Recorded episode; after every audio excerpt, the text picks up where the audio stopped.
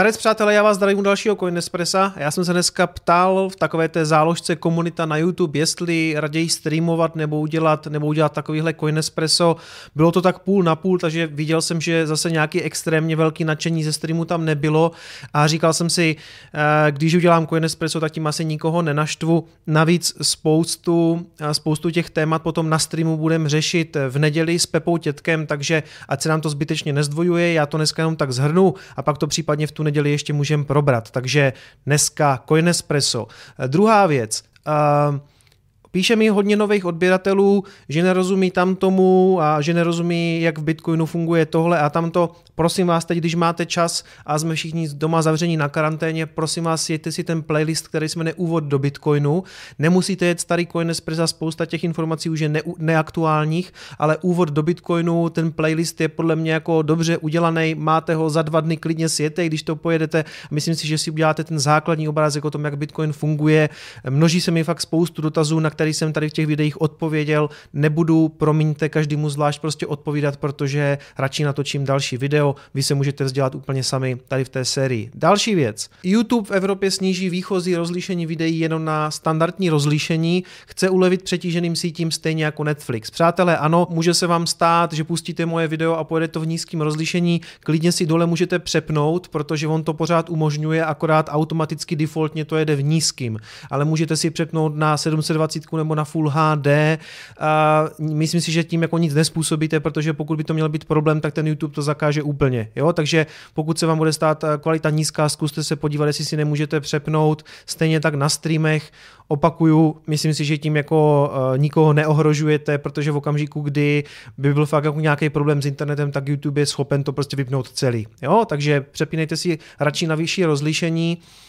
Další věc, konference ve Zlíně, kde jsem měl být 18.4., ta bude určitě zrušená, už jsem si s Evou volal, budou se vracet peníze za lístky. Ona říkala, že by chtěla třeba do konce roku tu konferenci uskutečnit, akorát, že prostě ještě neví kdy, takže to není, to není moje akce, to musíte vykomunikovat vy s něma, ale budou se za to vracet jako peníze. Eh, může to nějakou dobu trvat, ale pokud jste si koupil lístek, eh, tak mě to prostě mrzí, ale chápete, že během té současné situace je prostě nesmysl dělat konferenci, navíc je to prostě zakázaný. A poslední věc, co jsem chtěl zmínit, že Ledger má teďka zase akci, jsou tam slevy 20 nebo 25%, funguje to tak, že vy si hodíte něco do košíku, v podstatě jakýkoliv jejich zboží, a pak se prokliknete tady na ten seznam, což je seznam vlastně těch slov, ze kterých se tvoří sít a ty slova fungují jako sleva, buď 20% nebo 25%.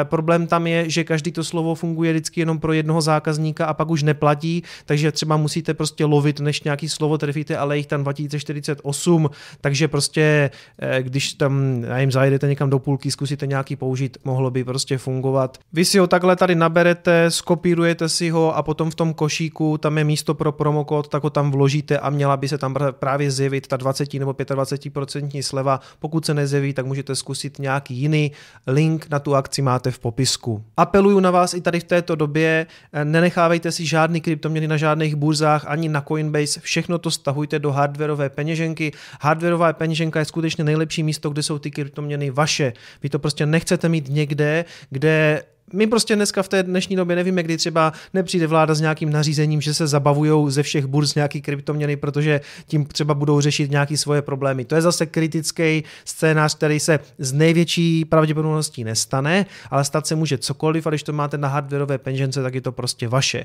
Takže si pořiďte Trezor nebo Ledger a jak říkám, na Ledgeru je teďka 20 nebo 25% sleva, tak toho můžete využít. A my už jdeme na graf.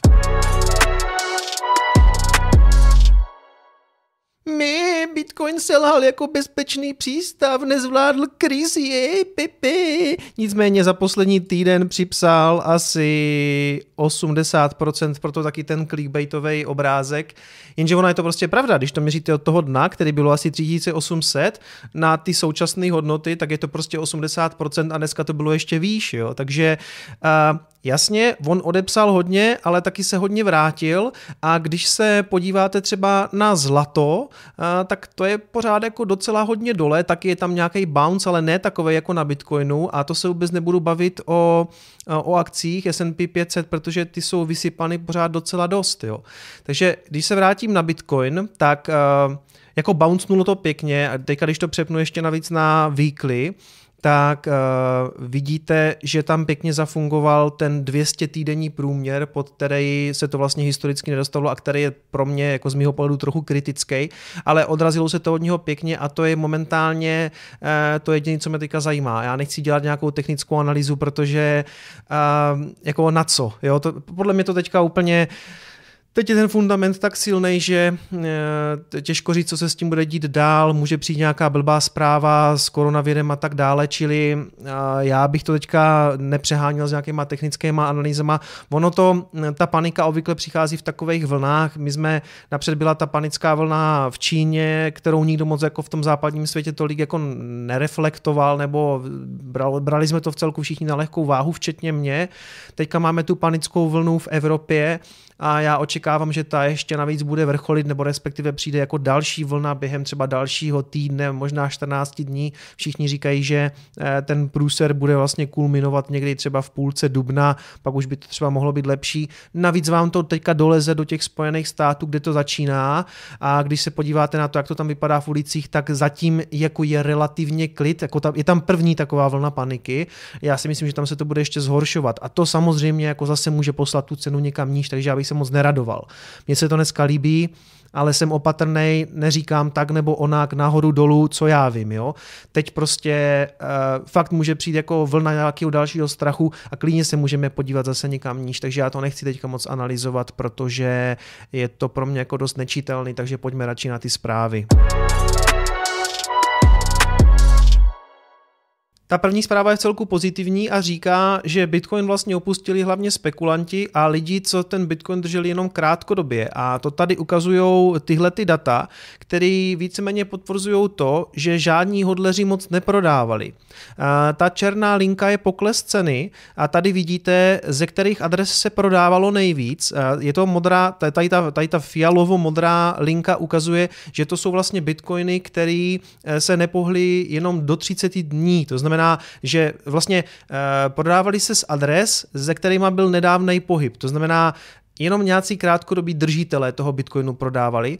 Ta zelená je potom 90 denní, to znamená 90 dní se nepohnuli. A když se podíváte, který, ze kterých adres se v podstatě neprodávalo, tak jsou to, tak je to ta pětiletá křivka, čtyřletá křivka, tříletá křivka a tak dále, a tak dále. To znamená, ten trh se víceméně fakt očistil od těch krátkodobých spekulantů a ty data tu hlavně potvrzují. To mě přijde jako důležité, že to není spekulace, to se dá vyčíst prostě z té, z té blockchainové analýzy. Prostě ano, já to vlastně potvrzuju, protože já většinu jak kdyby, toho, co držím v Bitcoinu, to se v mém případě prostě nepohnulo třeba několik měsíců nebo několik let, protože já si to jenom stekuju, stacking sets a pak na to prostě nechytám. A takhle, kdo tomu věří, tak to má vlastně podobně a ano, zbavili jsme se možná nějakých institucí, pro které to bylo příjemný likvidní aktivum, ze kterého se prostě okamžitě vylili, protože potřebovali ty peníze jinde, ale hodleří drží a to mně přijde pozitivní.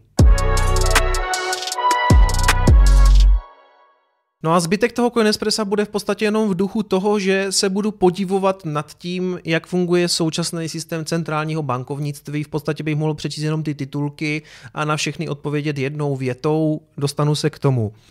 A je to tady. Helikopter money v praxi. USA zvažují, že rozdají Američanům cirka 250 miliard dolarů, respektive tisíc dolarů na osobu.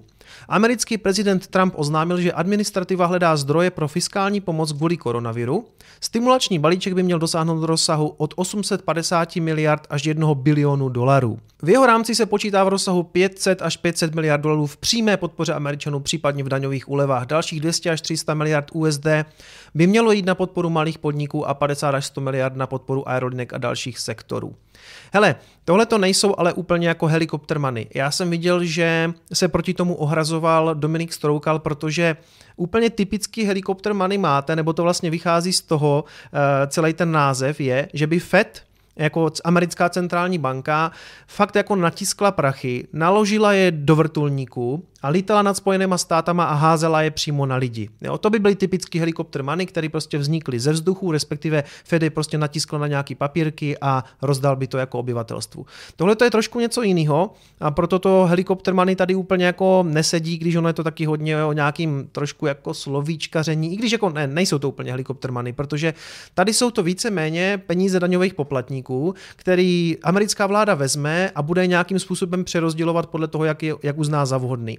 A pokud to nejsou od daňových poplatníků, protože ono to zřejmě stačit nebude, protože oni pracují s deficitem, to znamená, oni na to peníze nemají, to znamená, že se zadluží takže vytvoří nějaký státní dluhopisy, který od nich někdo musí koupit a od nich je obvykle kupují komerční banky, které jim na to poskytne likviditu, centrální banka, která obvykle tu likviditu prostě jako vytvoří ze vzduchu v rámci kvantitativního uvolňování. Takže ve výsledku tam máte nějaký peníze, které jsou jak kdyby ze vzduchu, ale není to, nejsou to úplně ty přímo helikopter money, protože tady je to limitovaný nějakýma faktorama. Jo? Prostě ty banky, pokud by to ta vláda přehnala, tak jim na to ty banky prostě nepůjčí. V tom je ten zásadní rozdíl, jo? že to dělá vláda a nedělá to Fed. Ale jako ve výsledku je to fakt tak, že stejně vznikne spousta peněz ze vzduchu, který se prostě jako vyhážou takhle a doplatí na to samozřejmě občani, kteří to víceméně jako zaplatí. Buď přímo na daních, nebo nepřímo tím, že prostě vznikne jako velká inflace. Tady to ještě trošku dovysvětlím pomocí tady toho článku.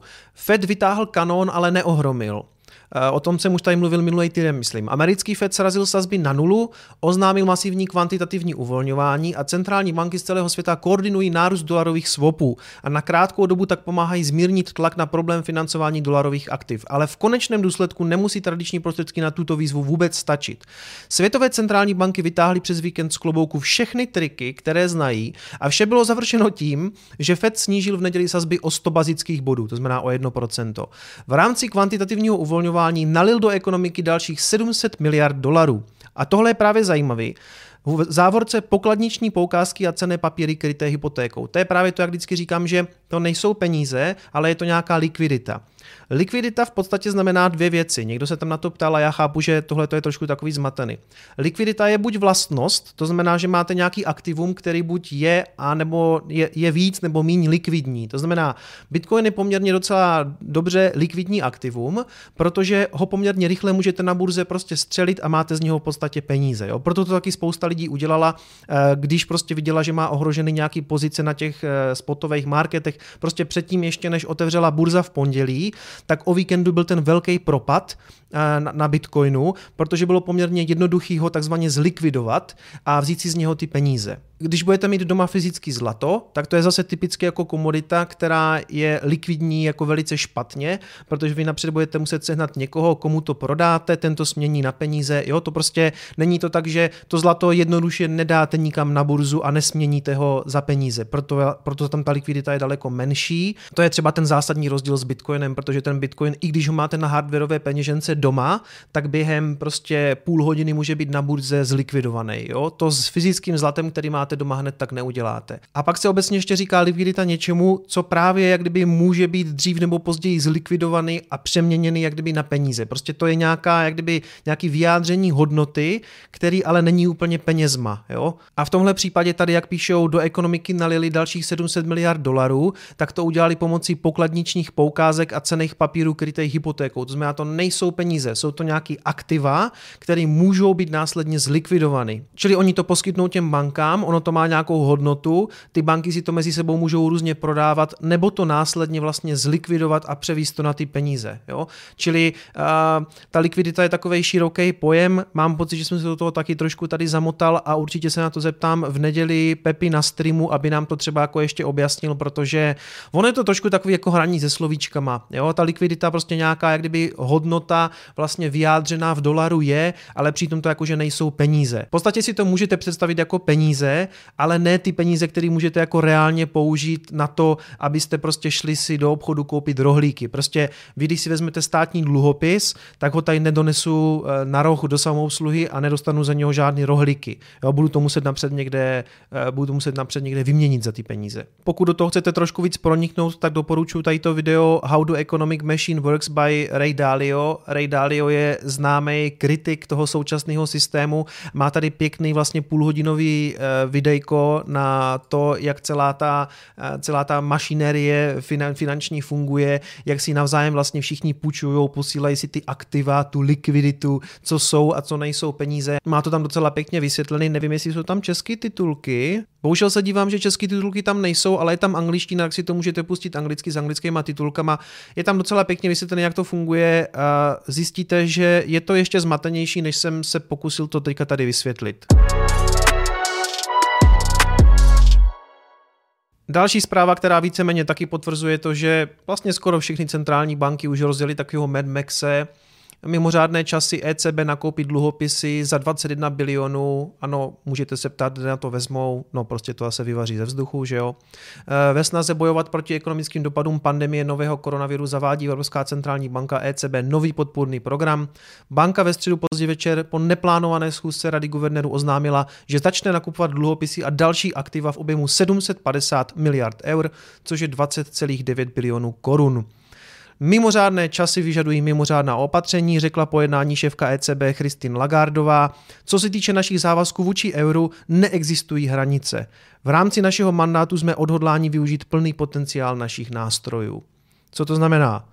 Že prostě natisknou kolik bude jako potřeba. A můžeme tomu říkat peníze nebo likvidita, to je jedno. Oni teďka jedou víceméně bez limitu, protože oni neznají žádný jiný recept. ECB je pod silným tlakem, aby snížila náklady na úvěry v zadlužených zemích nejvíce zasažených koronavirem, jako je například Itálie.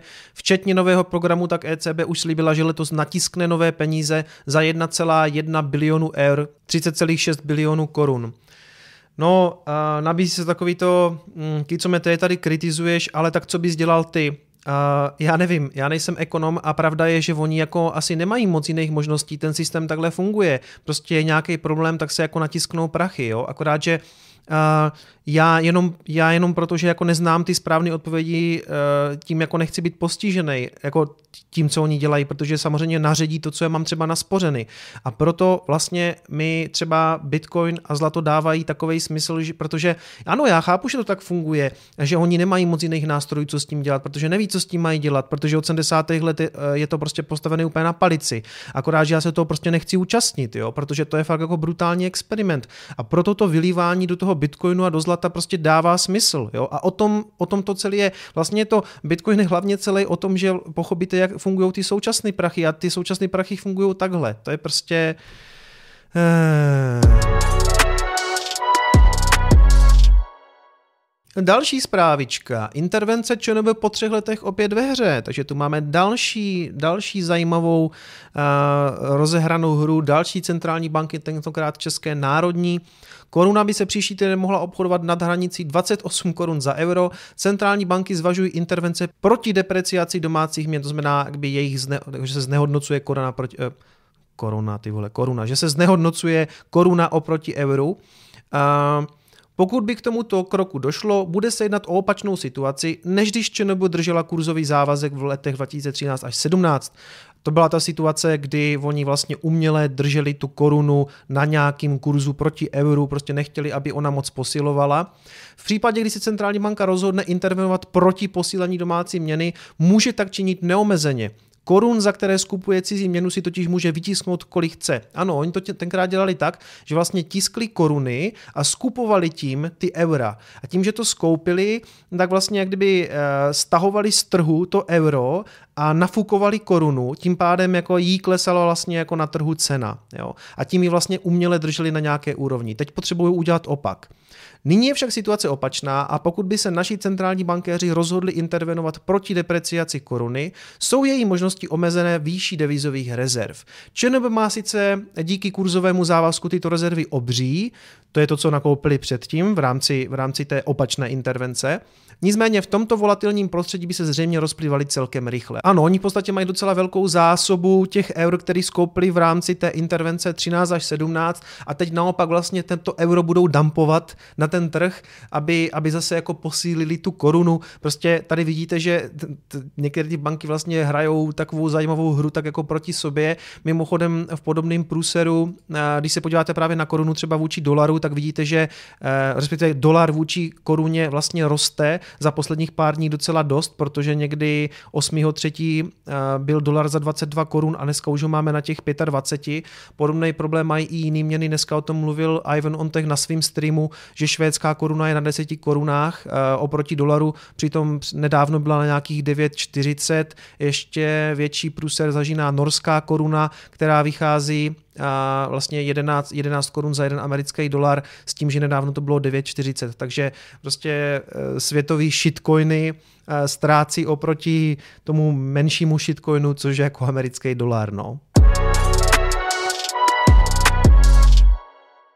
Další zprávy, to už má skoro smysl proletět jenom titulky. Kongres navrhuje, že by všem dali vlastně 2000 dolarů měsíčně, dokonce to má být 2000 měsíčně dospělým 1000 dolarů, myslím, dětem v Americe. Zase je otázka, jak kde by to vzali, jestli by to bylo i vyloženě helikopter money natisknutý od Fedu, nebo tedy v rámci nějaké podpory od státu, kde to teda musíte buď vybrat na daních, nebo se zadlužíte. Eh, do toho u nás platy zaměstnanců zaměstnanců, kteří jsou doma, proplatí firmám stát, vláda bude přispívat firmám na mzdy, aby nepropouštěli zaměstnance. Ve čtvrtek o tom rozhodla vláda, opatření vyjde asi na 1,1 miliardy korun. My máme taky přece deficitní rozpočet, to tam není moc jako z čeho brát, že jo, prostě musí se vytvořit dluh na to, abyste tohle to udělali. Jak říkám, já ty kroky jako chápu, akorát prostě je to fakt jako úplně na palici, jo, prostě jak dlouho děl, chcete dělat takovýhle srandy, než to prostě, než se to posere úplně všechno, jo. A tady článek na Finmagu virus a a budoucnost světa. Kostky jsou vrženy a byly vrženy již v lednu tohoto roku, kdy Trump oslavoval nové a nové vrcholy akciových indexů, zatímco v Číně pískali whistlebloweri na poplach a, na poplach a upozorňovali svět na hrozící nebezpečí. Já jsem si tady označil z toho článku zase pár věcí, ale nebudu to číst úplně všechno, hned vám řeknu proč. Centrální banky stimulují jako o život ve snaze zachránit kolabující bankovní sektor a velké korporace.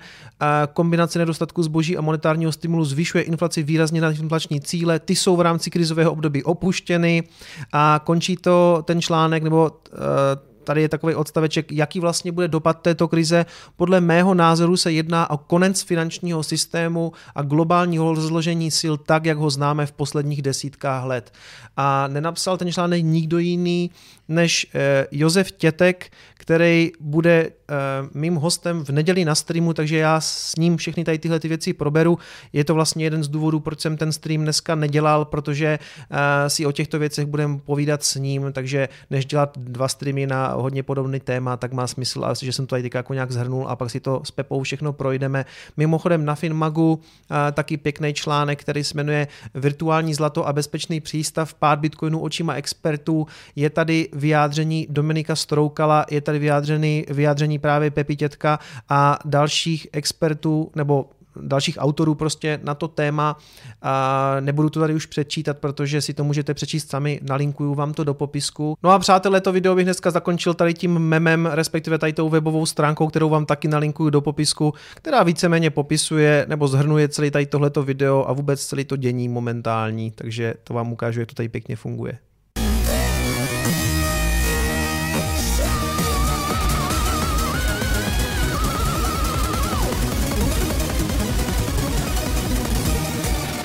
Přátelé, uvidíme se v neděli na streamu se speciálním hostem. Ciao.